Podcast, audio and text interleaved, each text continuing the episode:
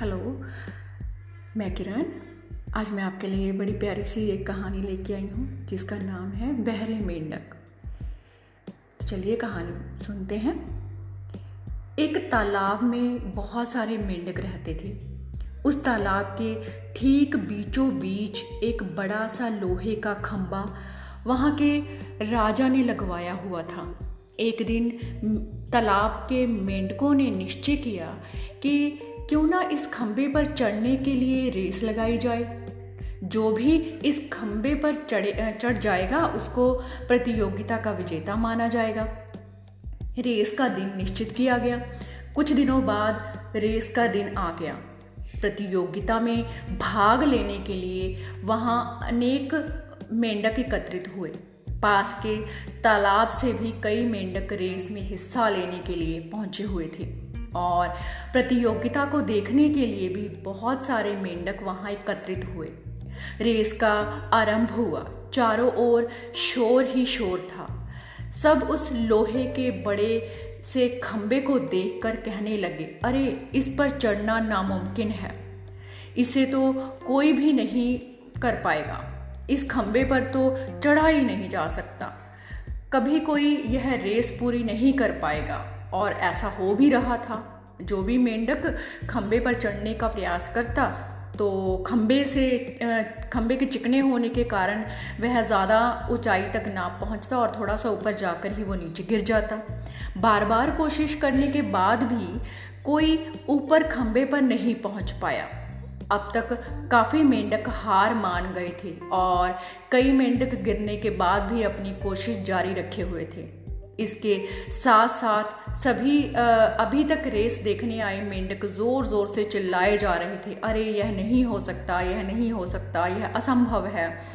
कोई इतने ऊँचे खंबे पर चढ़ ही नहीं सकता आदि आदि और ऐसा बार बार सुन सुन कर काफ़ी मेंढक हार मान बैठे थे और उन्होंने भी प्रयास करना छोड़ दिया। और अब वो भी उन मेंढकों का साथ देने लगे, जो ज़ोर ज़ोर से चिल्लाने लगे। लेकिन उन्हीं में से एक छोटा मेंढक लगातार कोशिश करने के कारण खंबे पर जा पहुँचा।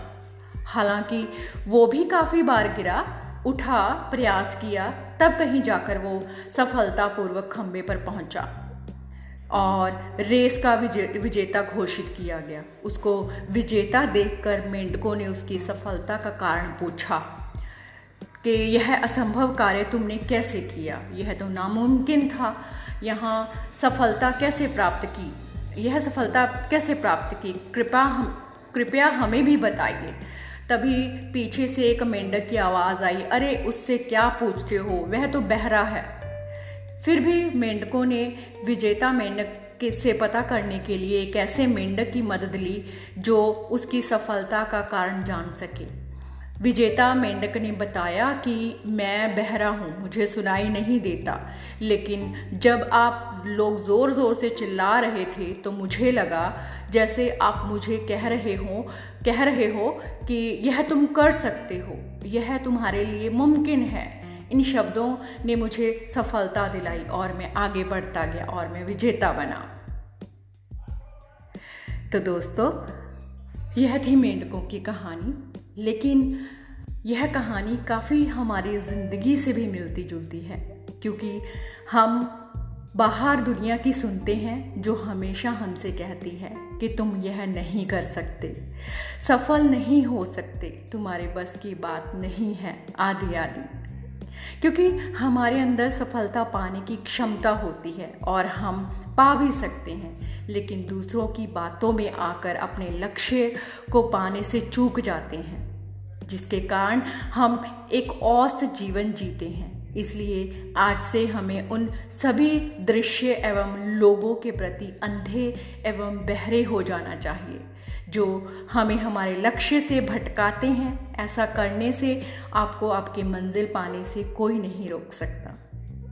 बहुत शुक्रिया।